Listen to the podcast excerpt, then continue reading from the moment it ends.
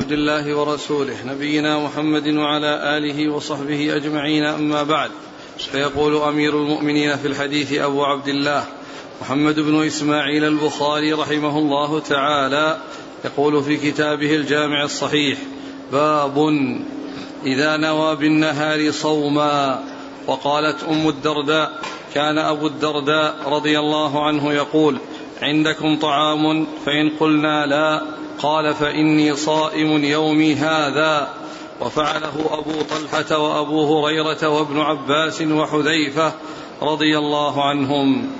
قال حدثنا أبو عاصم عن يزيد بن أبي عبيد عن سلمة بن الأكوع رضي الله عنه أن النبي صلى الله عليه وعلى آله وسلم بعث رجلا ينادي في الناس يوم عاشوراء أن من أكل فليتم أو فليصم ومن لم يأكل فلا يأكل. بسم الله الرحمن الرحيم. الحمد لله رب العالمين وصلى الله وسلم وبارك على عبده ورسوله نبينا محمد وعلى آله وأصحابه أجمعين. أما بعد يقول الإمام البخاري رحمه الله باب إذا إذا نوى.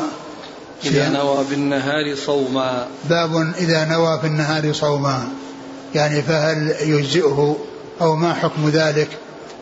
والمقصود من هذا ان أن الفرض لا بد فيه من نية من الليل ولا يكفي فيه أن أن ينوي من النهار. وأما النفل فهو الذي له هذا الحكم وهو أنه يمكن أن ينوي آه، من النهار إذا لم يكن أكل شيئا بعد طلوع الفجر. فله أن ينوي الصيام ويكون ذلك آه، منعطفا على ما مضى فيكون معتبرا آه، يعني يمسك في في المستقبل في مستقبل يومه ويرجع يعني ذلك إلى أول الصيام لأنه لم يكن حصل منه يعني أكل بعد طلوع الفجر.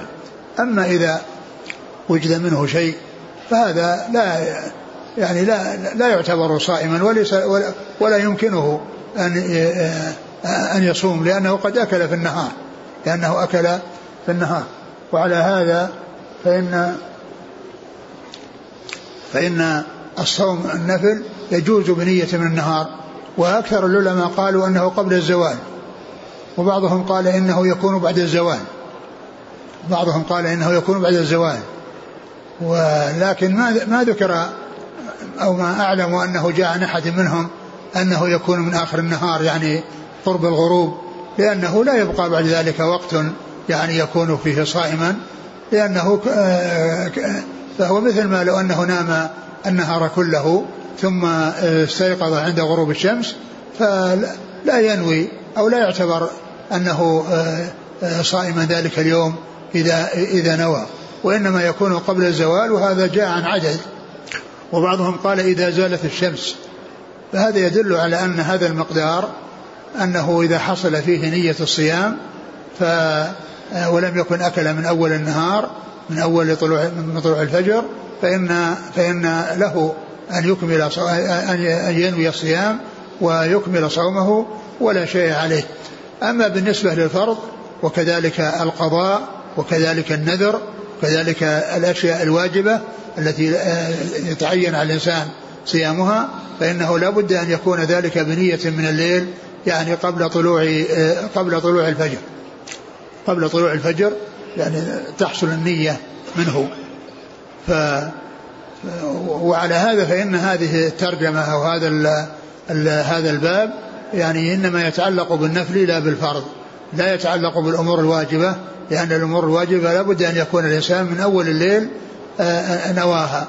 من أول الليل يعني من أول الفجر من أول النهار أي قبل طلوع الفجر يعني يكون نوى ذلك. قال وقال وقالت أم الدرداء كان أبو الدرداء يقول عندكم طعام؟ فإن قلنا لا قال فإني صائم يومي هذا. ثم ذكر هذا الأثر عن عن أبي الدرداء وأن أم الدرداء قالت إن أبا الدرداء كان يقول يعني لهم في النهار عندكم شيء يعني يأكله وكان لم يأكل شيئا بعد طلوع الفجر فإن قالوا إنه ليس عندهم شيء قال إني صائم يومي هذا. إني صائم يومي هذا فدل هذا هذا الأثر على ما ترجم له المصنف من أن يعني الصحابة أو عدد من الصحابة جاء عنهم هذا. وهذا جاء في رواية أم الدرداء عن أبي الدرداء. وأم الدرداء اثنتان إحداهما صحابية واسمها خيرة والثانية تابعية اسمها هجيمة. وكل ما جاء من الأحاديث في الكتب الستة عن عن أم الدرداء فإن المراد بها التابعية.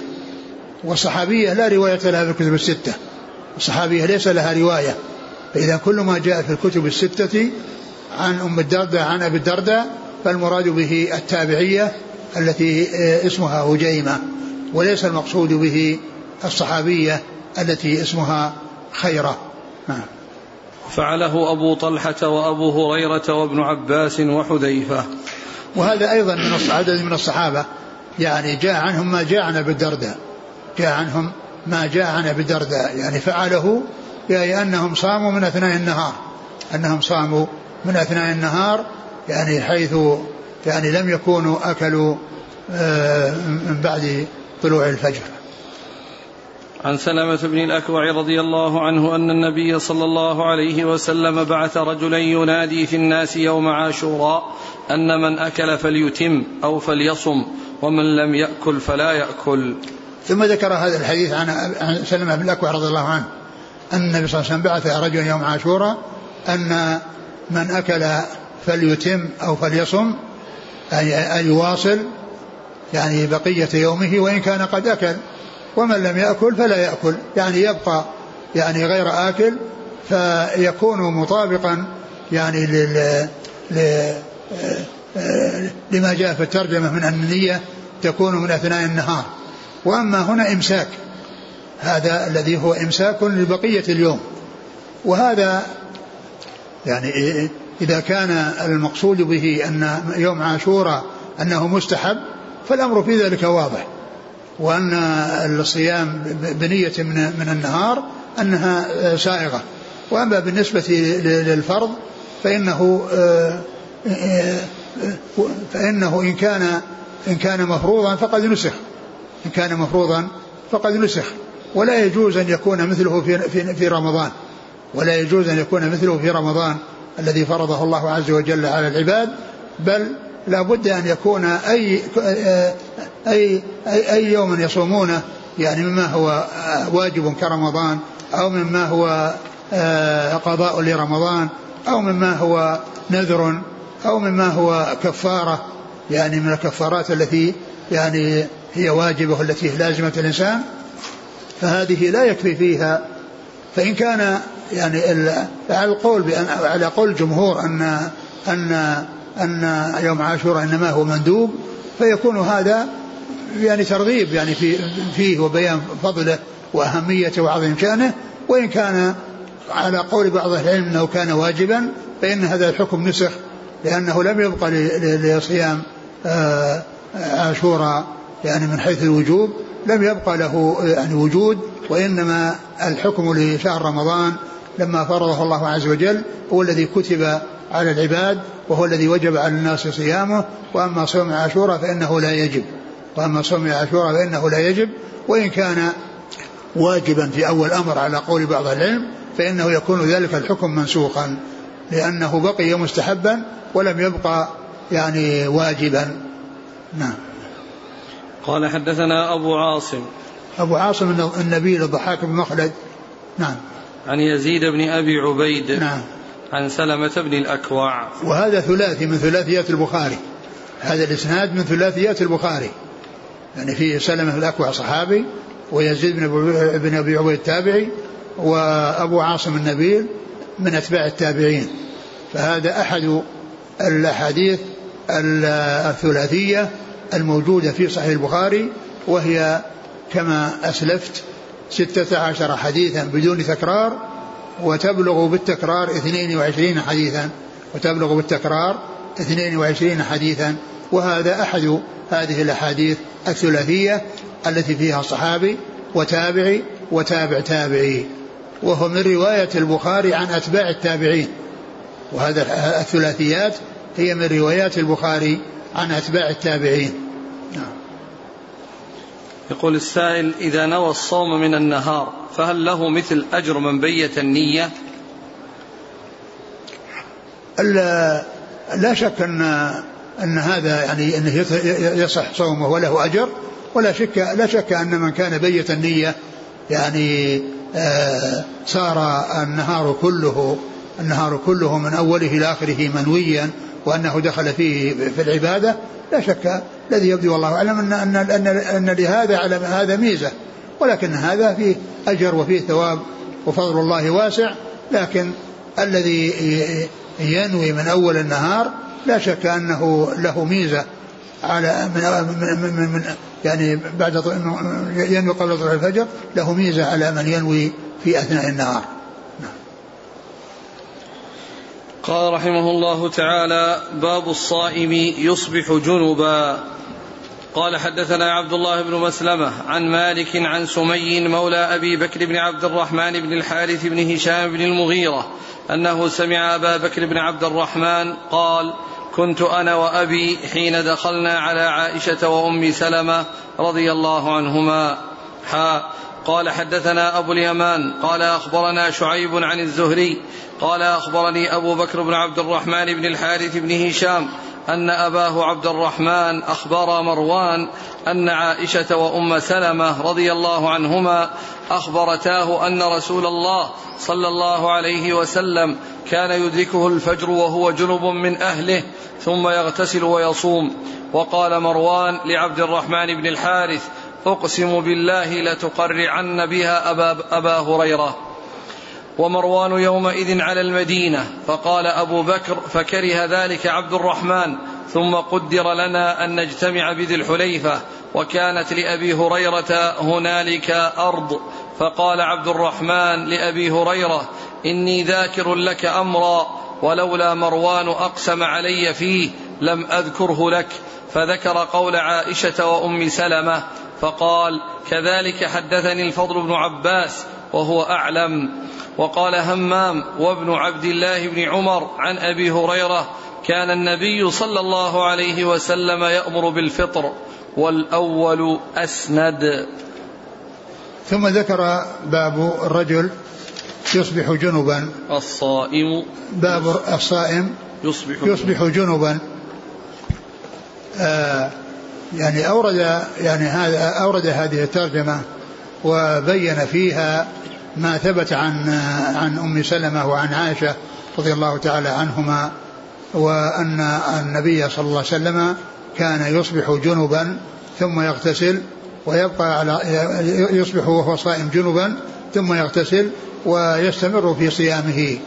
وهذا يدل على أن أن أن الاغتسال بعد طلوع الفجر لما كان عليه جنابة أنه لا يؤثر على صحة الصيام. فالصيام صحيح وإنما عليه يعني شيء لا علاقة له بالجماع من حيث الفعل وإنما هو شيء لازم له بسبب الجماع. لازم له بسبب الجماع. فإذا إذا إذا لم يتنبه ولم يستيقظ إلا عند طلوع الفجر فلا يقال إنه يبطل صومه وأنه ليس له صيام وإنما عليه أن يغتسل وصيامه صحيح. وصيامه باق. لا, لا, لا, لا شيء فيه. ويدل لذلك أيضا ما جاء في القرآن من إباحة الأكل والشرب إلى طلوع الفجر فإن هذا يفهم منه أو يدل على أن الإنسان مأذون له في هذه الأمور الثلاثة الأكل والشرب والجماع إلى آخر آخر الليل. ومعلوم أن آخر الليل ينتهي بطلوع الفجر فإذا كان أبيح له آه، الجماع. والأكل والشرب إلى تلك الغاية التي هي عند طلوع الفجر ولم يبقى بعد ذلك وقت يغتسل به إلا بعد طلوع الفجر فإن الآية دالة على دالة على على هذا على هذا الحكم الذي جاء في حديث أم سلمة وعائشة عن النبي صلى الله عليه وسلم وأنه كان يصبح جنبا ثم يغتسل ويبقى على صيامه صلوات الله وسلامه وبركاته عليه. فإذا ما جاء في حديث عائشة وما جاء في حديث أم سلمة يدل على آه، صحة يعني الاغتسال لمن آه، لم يحصل منه الاغتسال قبل طلوع الفجر وأنه يبقى صائما وأنه لا شيء عليه والآية تدل أيضا يعني بما بإباحة الأكل والشرب والجماع إلى آخر الليل وأنه قد يترتب على ذلك ألا يبقى وقت يغتسل فيه فلم يبقى إلا أن يغتسل بعد طلوع الفجر. وجاء عن أبي هريرة رضي الله تعالى عنه يعني أنه كان يفتي كان يفتي بأنه يعني أنه لا, لا, لا يعني أنه يقضي وأنه ليس له صيام وأنه يكون في حكم المفطر وأنه لا يعتبر آه، آه، اغتساله بعد طلوع الفجر وإنما يكون آه، يعني غير صائم وأن عليه عليه القضاء. جاء ذلك عن أبي هريرة وكان يفتي به وقد جاء عنه أنه رجع عن ذلك لما بلغه ما جاء عن عائشة وعن أم سلمة رضي الله تعالى عنها عنهما رجع إلى إلى عدم الإفتاء به وأن الإفتاء بما جاء عن عائشة وأن الحكم بالعمل بما جاء عن عائشة وأم سلمة رضي الله تعالى عنهما. وذكر يعني آه، في هذا في هذا الحديث قصة وهي أن أن عبد الرحمن بن الحارث بن هشام وابنه أبو بكر بن عبد الرحمن وكان آه، حدث بهذا الحديث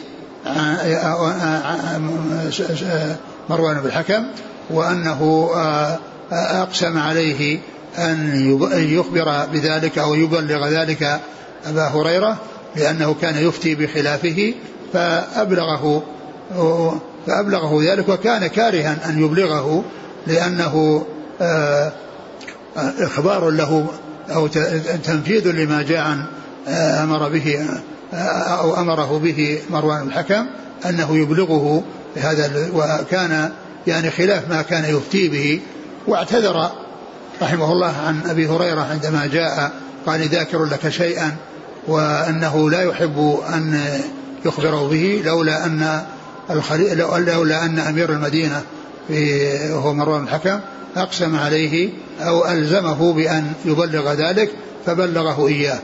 ثم قال قال قال مروان قال أبو هريرة حدثني الفضل.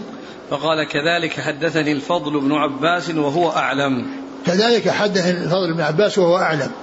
يعني هذا الذي كان يفتي به أنه حدث حدثه به الفضل بن عباس وهو أعلم يعني والعهدة عليه وأن وأنه إنما كان يحدث عن رسول الله صلى الله عليه وسلم آه، آه، عن الفضل بن عباس. وجاء في بعض النسخ وهي أعلم أو هن أعلم.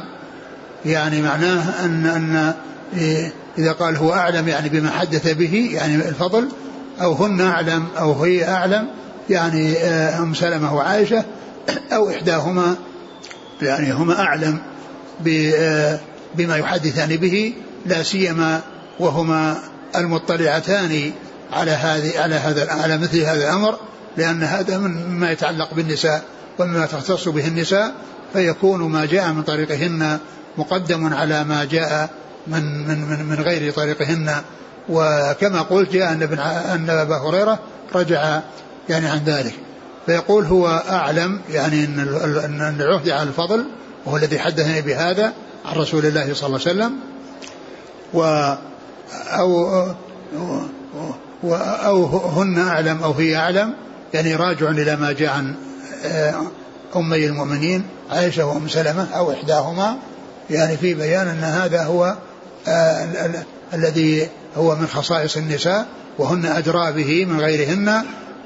ولهذا رجع عما كان يفتي به إلى أنه آه، له أن يغتسل وأن صومه يعني يكون صحيحا معتبرا.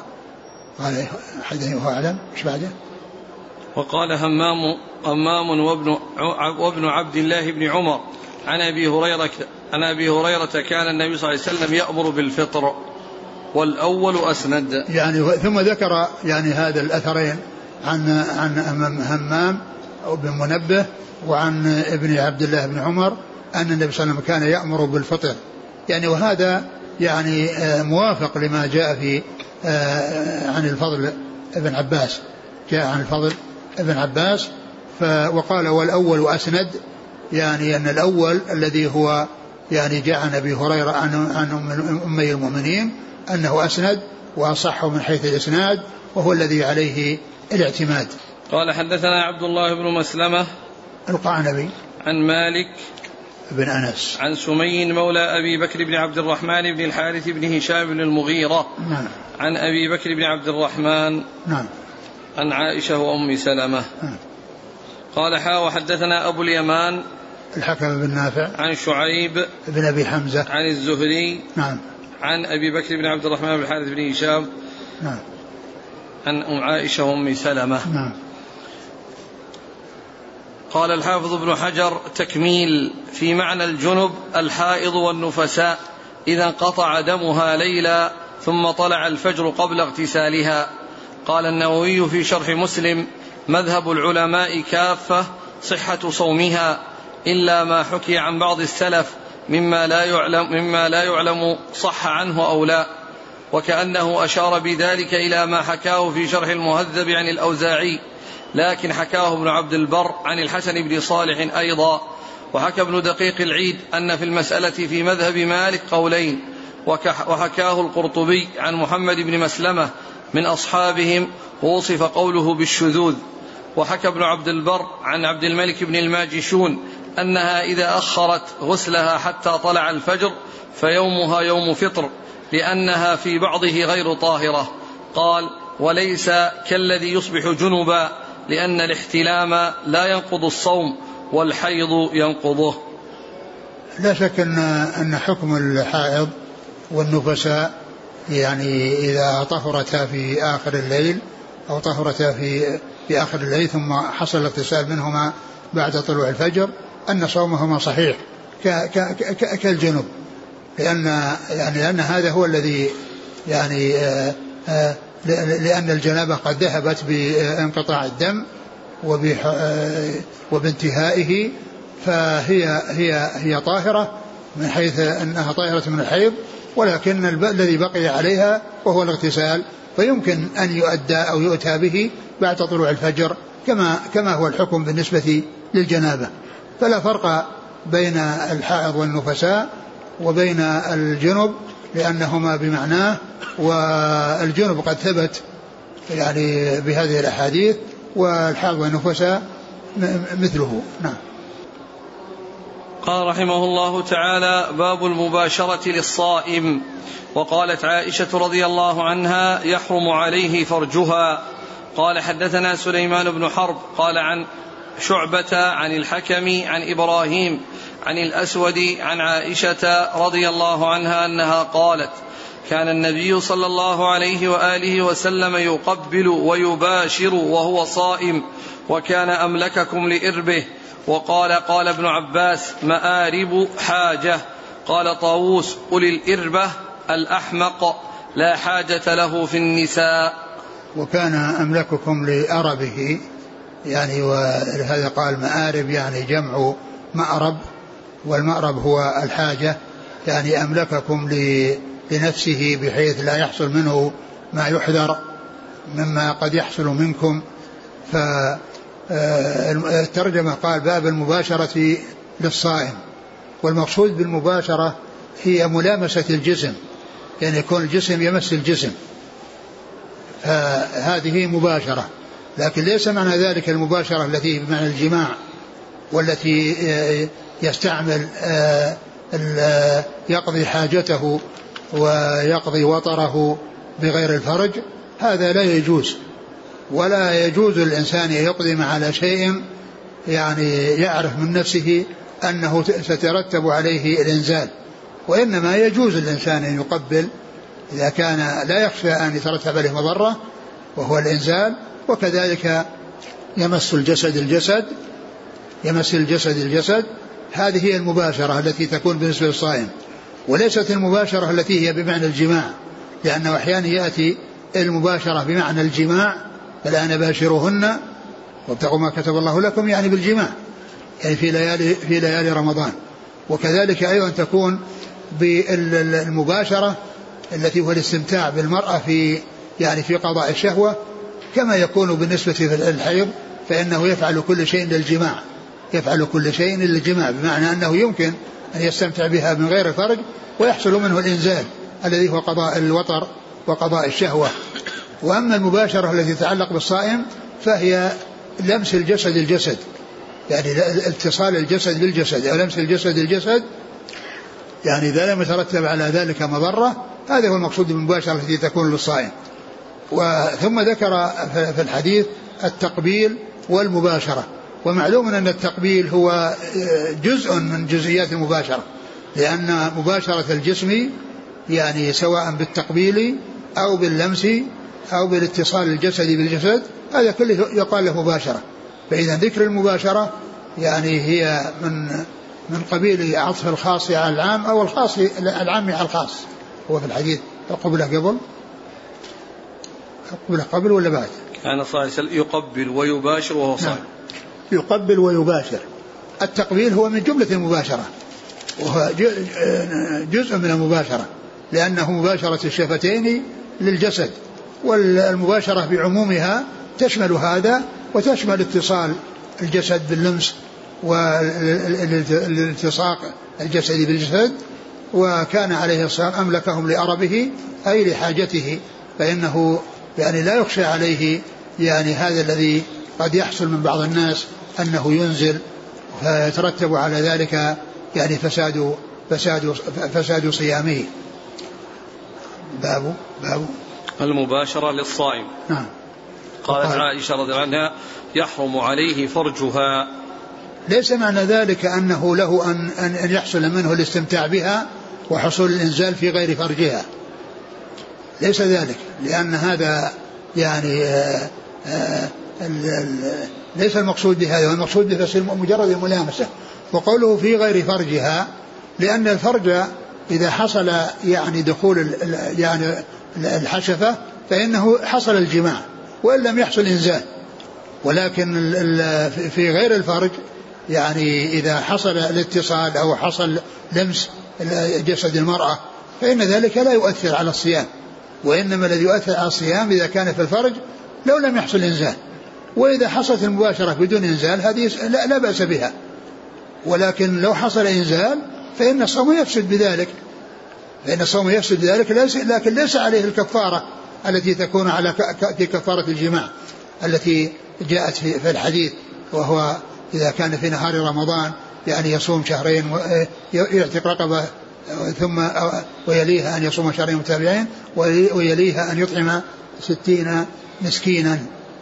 إذا قول عائشة رضي الله عنها يعني غير الفرج لا يعني ذلك أن المراد بذلك أن الفرج لو حصل إيلاج فإنه حصل الجماع لأنه لا يلزم من الجماع من في الفرج أن يكون فيه إنزال بل إنه أنزل أو لم ينزل.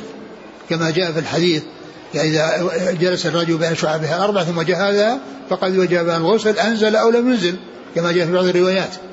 فهذا هو الوجه في ذكر الفرج. و يعني لأنه آه، يحصل به الجماع ولو لم يحصل إنزال. بمجرد علاج يعني الحشفة فإنه يكون حصل الجماع. لكن إذا حصل يعني مس جسده جسدها في أي مكان من جسدها ولم يحصل إنزال فإن ذلك يعني هو هو الذي عنته عائشة وهو الذي آه، جاء في الحديث عن النبي صلى الله عليه وسلم أنه كان يقبل ويباشر وهو صائم. صلوات الله وسلامه وبركاته عليه. أعيد الحديث. عن عائشة رضي الله عنها كان النبي صلى الله عليه وسلم يقبل ويباشر وهو صائم. وكان أملككم لأربه. نعم. نعم. وقال قال ابن عباس مآرب حاجة. يعني هنا نعم. قال طاووس أولي الإربة. الأحمق لا حاجة له في النساء.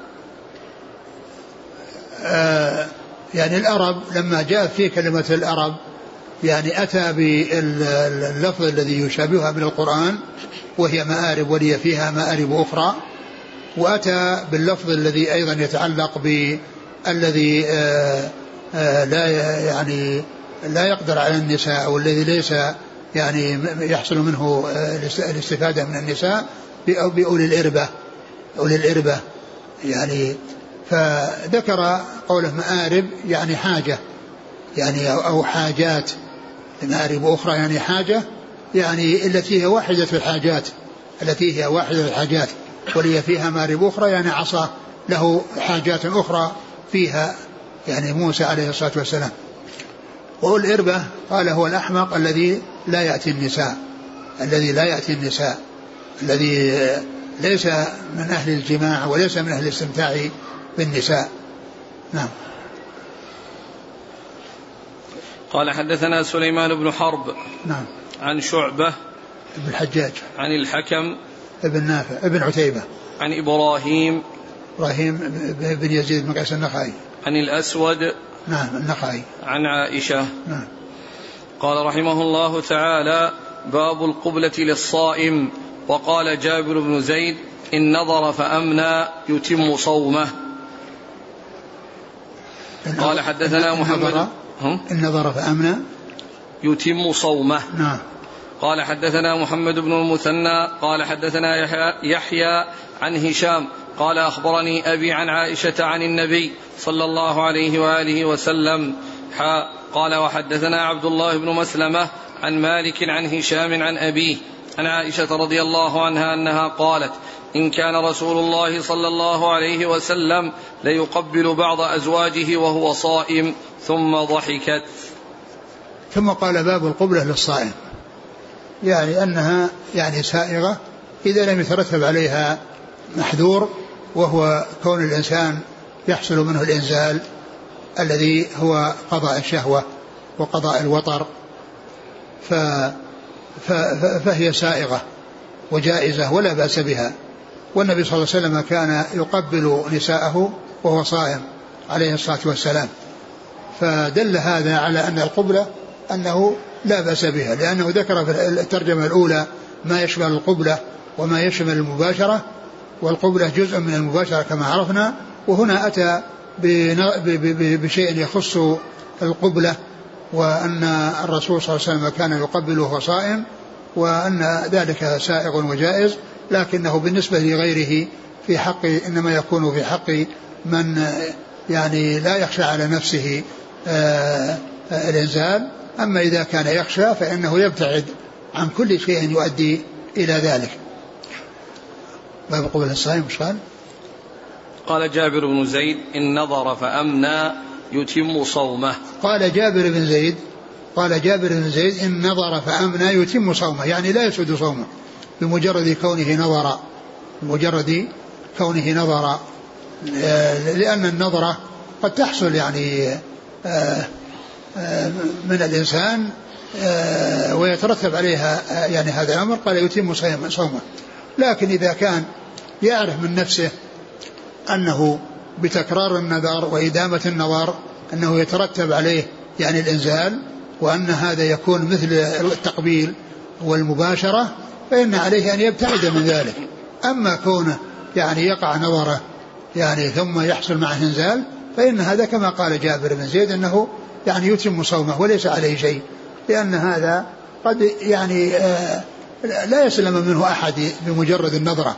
أما كونه ينظر ويديم ويكرر ويتأمل ويحصل شيء فهذا هو الذي يعني قد فعل أو آه، يعني شيئا أدى إلى ذلك.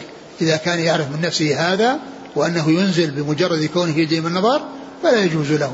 فهذا مثل الذي يقبل أو يباشر وهو يعلم من نفسه أنه ينزل عندما يحصل التقبيل فإنه لا يجوز له أن يقدم على ذلك. أما إذا قبل ولم ينزل فهذا مثل الذي نظر ولكنه لم ينزل أو أنه حصل منه نظرة يعني عارضة ثم حصل بسببها إنزال فإن ذلك لا يؤثر عليه لأن هذا يعني مما لا يقدر عليه الإنسان.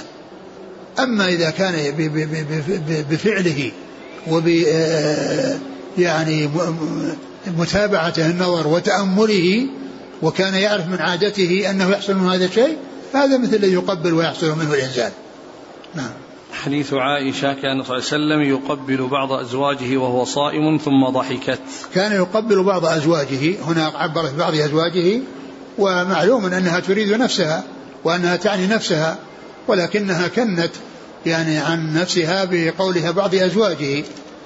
ثم ضحكت يعني آه، فسر ضحكها لأن لأنها أخبرت بشيء يعني مما يستحيا من ذكره ولكن بيان ذلك وإظهار السنن يعني يتطلب يعني مثل ذلك فضحكها لكونها حصل منها شيء يعني آه، الحديث فيه من, من النساء يعني فيه ما فيه آه، لكن لما كان الأمر فيه بيان أحكام شرعية وبيان آه، سنة الرسول صلى الله عليه وسلم وما يحل وما لا يحل فإن ذلك هو الذي جعلها تقدم على هذا على هذا. وفسر الضحك أيضا بأمور أخرى ذكرها الحافظ إيش قال فيها؟ عدة عدة أمور. وقوله ثم ضحكت يحتمل ضحكها التعجب ممن خالف في هذا. وقيل تعجبت من نفسها. تعجب ممن خالف في هذا بكونه يعني لا يحصل التقبيل مطلقا. نعم. وقيل تعجبت من نفسها. إذ تحدث بمثل هذا إذ تحدث بمثل هذا مما يستحيا من ذكر النساء مثله للرجال ولكنها ألجأتها الضرورة في تبليغ العلم إلى ذكر ذلك. وقد يكون الضحك خجلا لإخبارها عن نفسها بذلك أو تنبيها على أنها صاحبة القصة ليكون أبلغ في الثقة بها أو سرورا بمكانها من النبي صلى الله عليه وسلم وبمنزلتها منه ومحبته لها. ثم قال روى ابن أبي شيبة عن شريك عن هشام في هذا الحديث فضحكت فظننا أنها هي نعم. قالت أهوى إلي النبي صلى الله عليه وسلم يقبلني فقلت إني صائمة فقال وأنا صائم فقبلني نعم. قال وهذا يؤيد ما قدمناه أن النظر في ذلك لمن لا يتأثر بالمباشرة والتقبيل لا للتفرقة بين الشاب والشيخ لأن عائشة كانت شابة نعم لما كان الشاب مظنه لهيجان الشهوة فرق فرق من فرق. نعم. نعم معلوم أن أن الشباب يعني هم اللي يغلب عليهم هذا هذا الشيء وقد يحصل يعني لبعض الكبار أو لبعض الشيوخ الذين تقدمت بهم السن قد يحصل منهم ذلك. والمقصود أن كل من كان يخشى على نفسه يجتنب سواء كان شابا أو أو غير شاب. قال حدثنا قال حدثنا محمد بن المثنى نعم. عن يحيى القطان. عن هشام عن أبيه عن عائشة. هشام بن عروة عن أبيه عروة عن عائشة. نعم. قال وحدثنا عبد الله بن مسلمة عن مالك عن هشام عن أبيه عن عائشة. قال حدثنا مسدد قال حدثنا يحيى عن هشام بن أبي عبد الله قال حدثنا يحيى بن أبي كثير عن أبي سلمة عن زينب ابنة أم سلمة عن أمها رضي الله عنهما أنها قالت بينما أنا مع رسول الله صلى الله عليه وآله وسلم في الخميلة إذ حضت فانسللت فأخذت ثياب حيضتي فقال ما لك؟ انفست قلت نعم فدخلت معه في الخميلة وكانت هي ورسول الله صلى الله عليه وسلم يغتسلان من إناء واحد وكان يقبلها وهو صائم. ثم ذكر هذا الحديث عن أم سلمة رضي الله عنها ومحل الشاهد ما جاء في آخره وأنه كان يقبلها وهو صائم. انه كان يقبلها وهو صائم.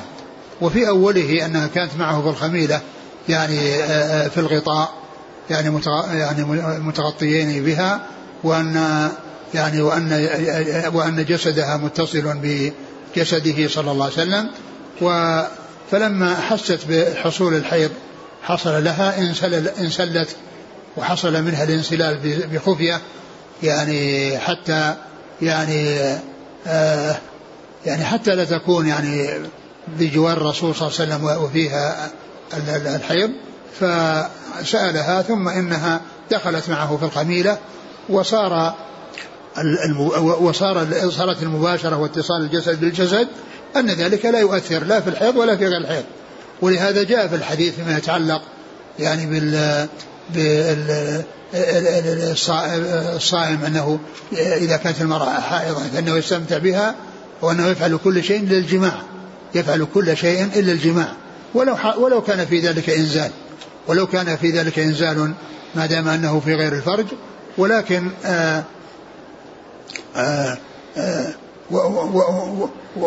ولكن الذي هو سائغ وجائز ولا إشكال فيه أن أن أن أن الحائض يعني إذا كان الرجل صائما وأنه إذا مس جسده جسدها, جسدها أو لامسها أن ذلك لا يؤثر وإنما المحذور أن يكون مباشرة يترتب عليها الإنزال أو فعل يترتب عليه إنزال. بما إذا كان صائما. نعم. قال حدثنا مسدد بن مسرهد عن يحيى القطان عن هشام بن أبي عبد الله الدستوائي عن يحيى بن أبي كثير اليمامي عن أبي سلمة بن عبد الرحمن بن عوف. عن زينب عن أم سلمة. نعم. زينب ربيبة الرسول صلى الله عليه وسلم. نعم. قال رحمه الله تعالى باب اغتسال الصائم. وبل ابن عمر رضي الله عنهما ثوبا فألقاه عليه وهو صائم. ودخل الشعبي الحمام وهو صائم. وقال ابن عباس لا بأس أن يتطعم القدر أو الشيء. وقال الحسن لا بأس بالمضمضة والتبرد للصائم. وقال ابن مسعود بالمضمضة والتبرد للصائم. نعم. وقال ابن مسعود إذا كان صوم أحدكم فليصبح دهينا مترجلا. وقال أنس إن لي أبزنا أتقحم فيه وأنا صائم. ويذكر عن النبي صلى الله عليه وسلم أنه استاك وهو صائم.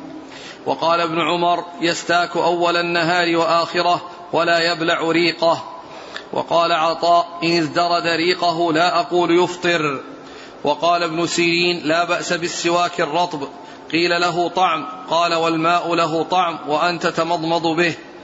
ولم ير أنس والحسن وإبراهيم بالكحل للصائم بأسا.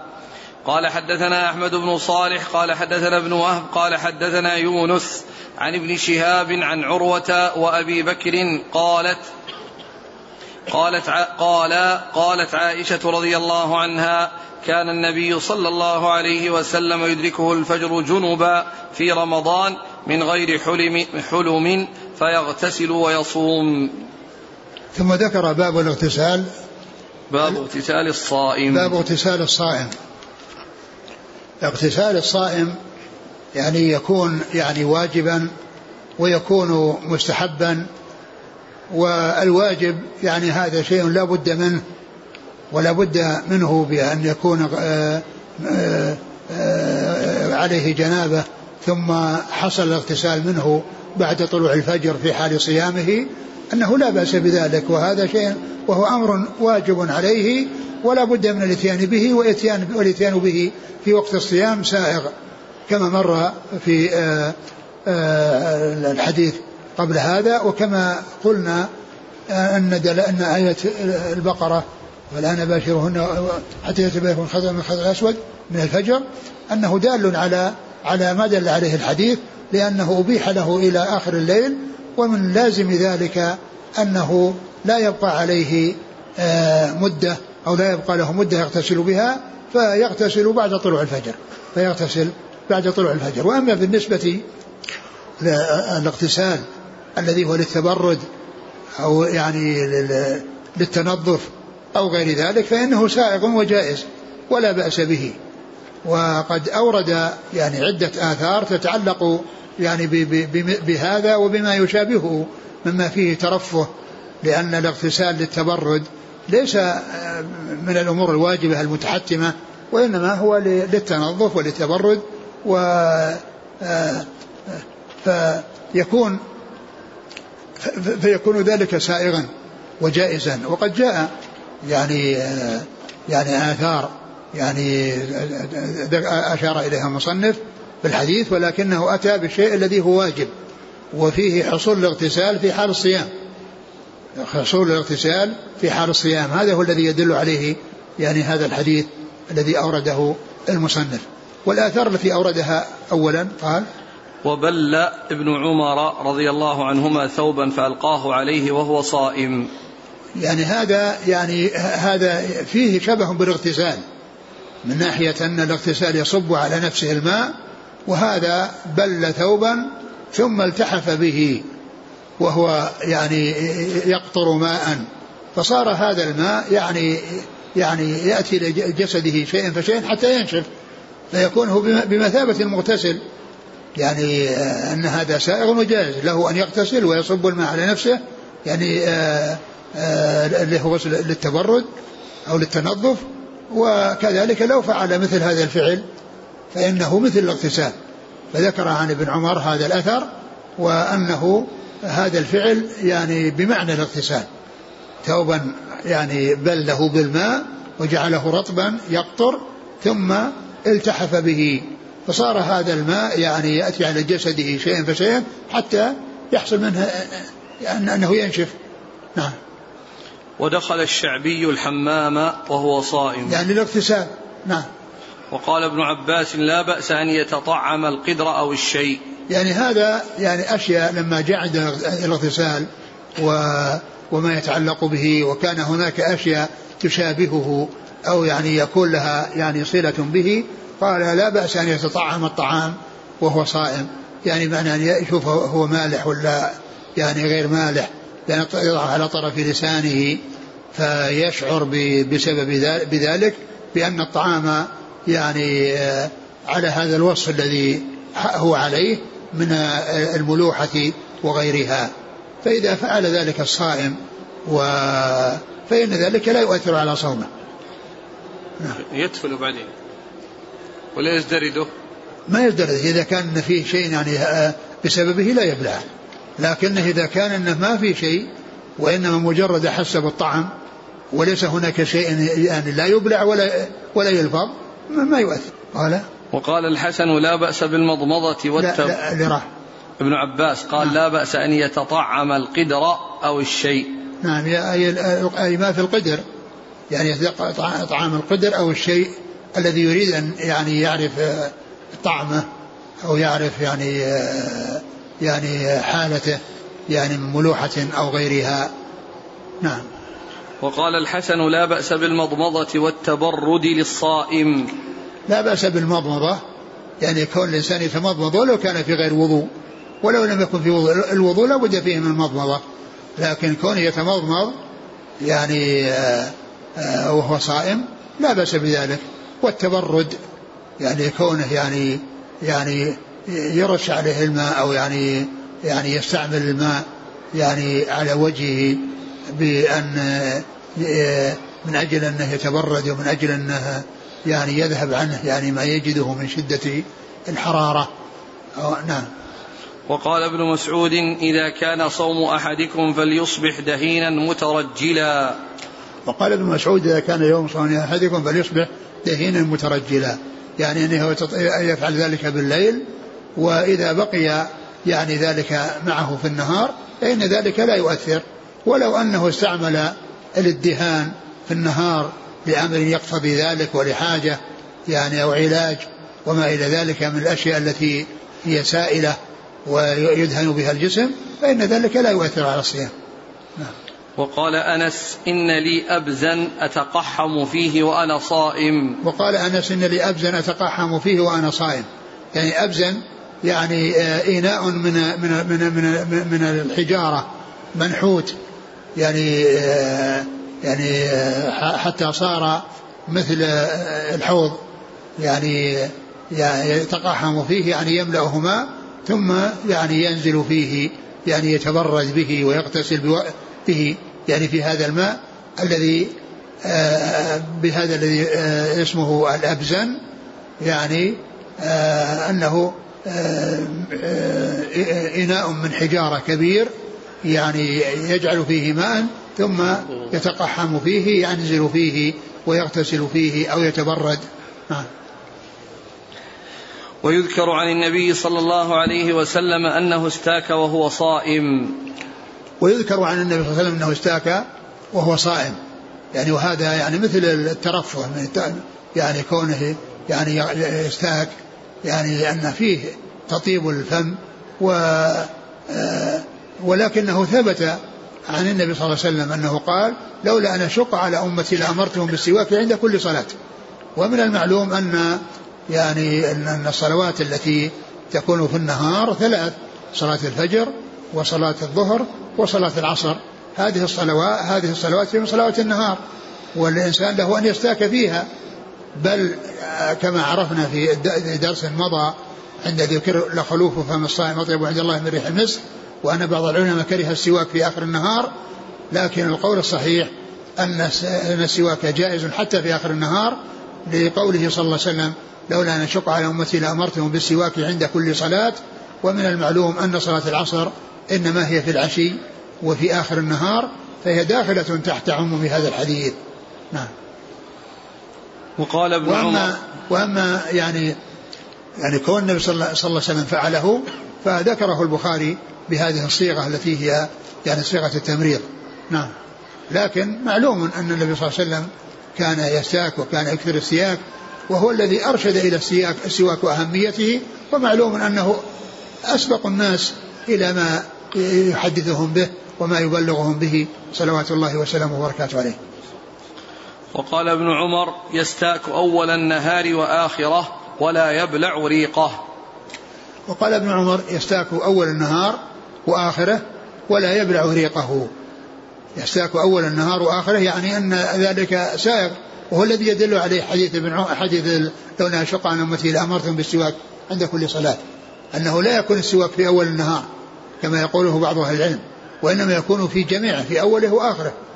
بدليل الذي ذكرته وهو صلاة العصر وأنها داخلة تحت قوله لولا أن شق على أمتي لأمرتهم بالسواك عند كل صلاة. وقوله لا يبلع ريقه يعني إذا كان الريق يعني فيه حبات من من من, من السواك يعني كان يكون يعني جديدا ويعني قضمه وصار فيه حبات فهذه لا بد من, من, من لفظها وكونه يخرجها ولا يبلعها وأما مجرد يعني كونه يعني آه يبلع ريقه وهو ليس فيه شيء من هذا القبيل فليس بلازم لأن الرسول صلى الله عليه وسلم قال عند كل صلاة ومن المعلوم أن أن الصلاة تكون في المسجد والإنسان يستاك ولا يتفل يعني ريقه أو لا يخرج ريقه. ولكن إذا كان فيه حبات من السواك التي هي قطع وأجزاء منه كاللحاء الذي يكون عليه ثم يعني يقضمه ويصور في فمه هذا لا, لا, لا يجوز له بلعه لأنه بلع لجرم. ولأشياء يعني لا يجوز لشيء لا يجوز له بلعه وإنما عليه أن يخرجه. أما إذا كان مجرد سواك وليس فيه أجزاء يعني آآ آآ تبتلع وتؤثر فإن ذلك لا بأس به. وقال عطاء إن ازدرد ريقه لا أقول يفطر. وقال عطاء إن ازدرد ريقه يعني الذي ذكر قال إنه يعني لا أثر قبله قال ولا يبلع ريقه. نعم. نعم. يعني هنا قال ان ان ازدرد ريقه لا لا, لا أقول يفطر يعني إنه ليس فيه شيء يدل على أنه أكل شيئا يفطر به. نعم. وقال ابن سيرين لا بأس بالسواك الرطب. قيل له طعم. قال والماء له طعم. وأنت وأنت تمضمض به. لا بأس بالسواك الرطب. يعني الذي مثلا لين بالماء. أو كان جديدا طريا يعني فيه أثر الماء فإنه لا بأس به لا بأس به. وإنما البأس كما أشرت فيما إذا كان في قضم لشيء من اللحاء لحاء السواك فهذا هو الذي لا يبتلع. وأما مجرد يعني يكون السواك يعني رطب بالماء حتى صار لينا فإن فإن ذلك لا يؤثر. نعم. ولم ير أنس والحسن وإبراهيم بالكحل للصائم بأسا. ولم يرى هؤلاء التابعون آه، الحسن. قبل أنس.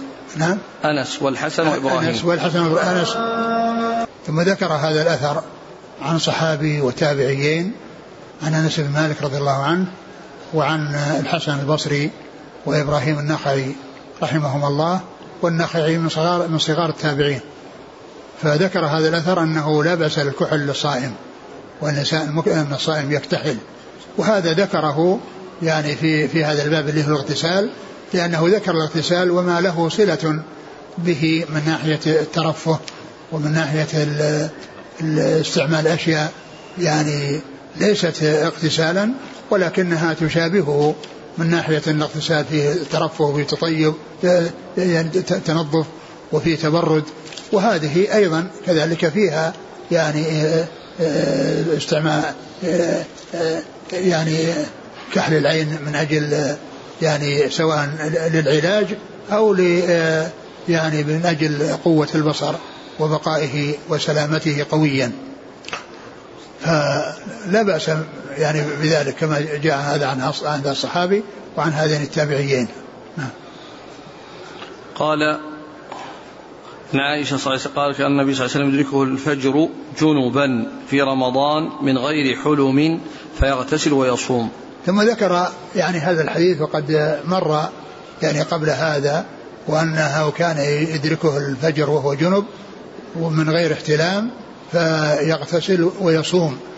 وقوله من غير احتلام يعني في بعض الروايات قال جنبا من أهله هنا؟ اللي سبقت. نعم في مرة في مضى من أهله يعني أن هذا أنه جماع من أهله. وهنا يعني أتى بكلمة من غير احتلام أنه لم يكن هناك احتلام. يعني يعني أن هذا من من جنابة من أهله وليس من وليس من احتلام.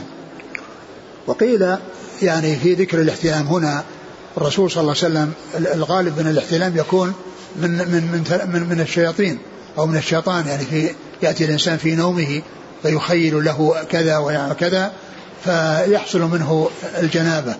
وقد تحصل الجنابة بدون أن يحصل شيء من هذا بدون أن يحصل شيء من هذا الذي يتخيله والذي هو من من من, من عمل الشيطان قد يحصل ذلك. فقال من غير احتلام يعني أنه من الجنابة التي هي الاصل والتي هي بجماع الأهل وأنها ليست من, من, الاحتلام. وهو تأكيد بأنه من أهله وأنه ليس من الاحتلام. لكن فيما يتعلق بالنسبة للاحتلام إذا كان من من من من, من عبث الشياطين ومن لعب الشياطين بالانسان فالنبي صلى الله عليه وسلم بريء من ذلك.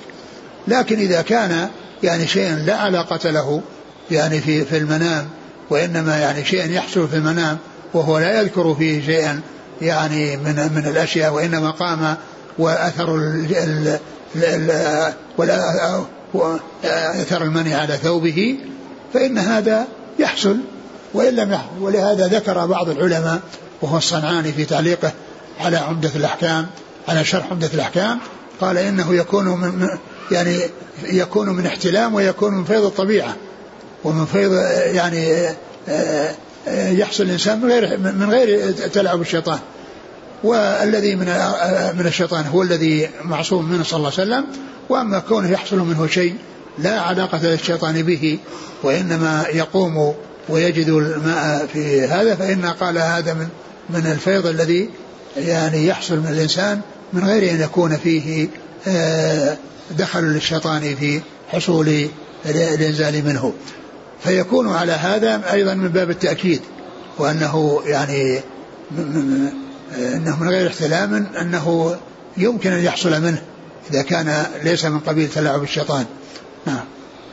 قال حدثنا أحمد بن صالح المصري. عن ابن وهب عبد الله بن وهب. عن يونس. يونس بن يونس بن يزيد الايلي عن ابن شهاب نعم. عن عروة وأبي بكر عن عائشة. عروة بن الزبير وأبي بكر بن عبد الرحمن بن حارث بن هشام وهما الأول الذي هو عروة أحد فقهاء المدينة السبعة بالاتفاق وأبو بكر هو أحد الثلاثة الذين آه، آه، اختلف في السابع منهم أنه من من الفقهاء السبعة فأبو بكر مختلف فيه وعروة متفق عليه. قال حدثنا إسماعيل قال حدثني مالك عن سمي مولى أبي بكر بن عبد الرحمن بن الحارث بن الهشام بن المغيرة أنه سمع أبا بكر بن عبد الرحمن قال كنت أنا وأبي فذهبت معه حتى دخلنا على عائشة رضي الله عنها قالت أشهد على رسول الله صلى الله عليه وسلم إن كان ليصبح جنبا من جماع غير احتلام ثم يصومه ثم دخلنا على أم سلمة فقالت مثل ذلك. وهذا الحديث سبق أن مر يعني وأن وأن الرسول صلى الله عليه وسلم يصبح جنبا من غير من غير جنبا من غير احتلام من غير نعم جنبا من جماع غير احتلام. من جماع غير احتلام فيغتسل ويصوم. صلوات الله وسلامه وبركاته عليه. نعم. قال حدثنا إسماعيل ابن أبي أويس. عن مالك نعم. عن سمي مولى مولى أبي بكر. نعم. عن أبي بكر نعم. عن عائشة وأم سلمة. نعم. انتهى الباب. باب الصائم إذا أكل أو شرب ناسيا. والله تعالى أعلم وصلى الله وسلم وبارك على عبده ورسوله نبينا محمد وعلى آله وأصحابه أجمعين. جزاكم الله خيرا وبارك الله فيكم. ألهمكم الله الصواب وفقكم للحق شفاكم الله وعافاكم ونفعنا الله ما سمعنا غفر الله لنا ولكم وللمسلمين أجمعين. سبحانك اللهم وبحمدك أشهد أن لا إله إلا أنت.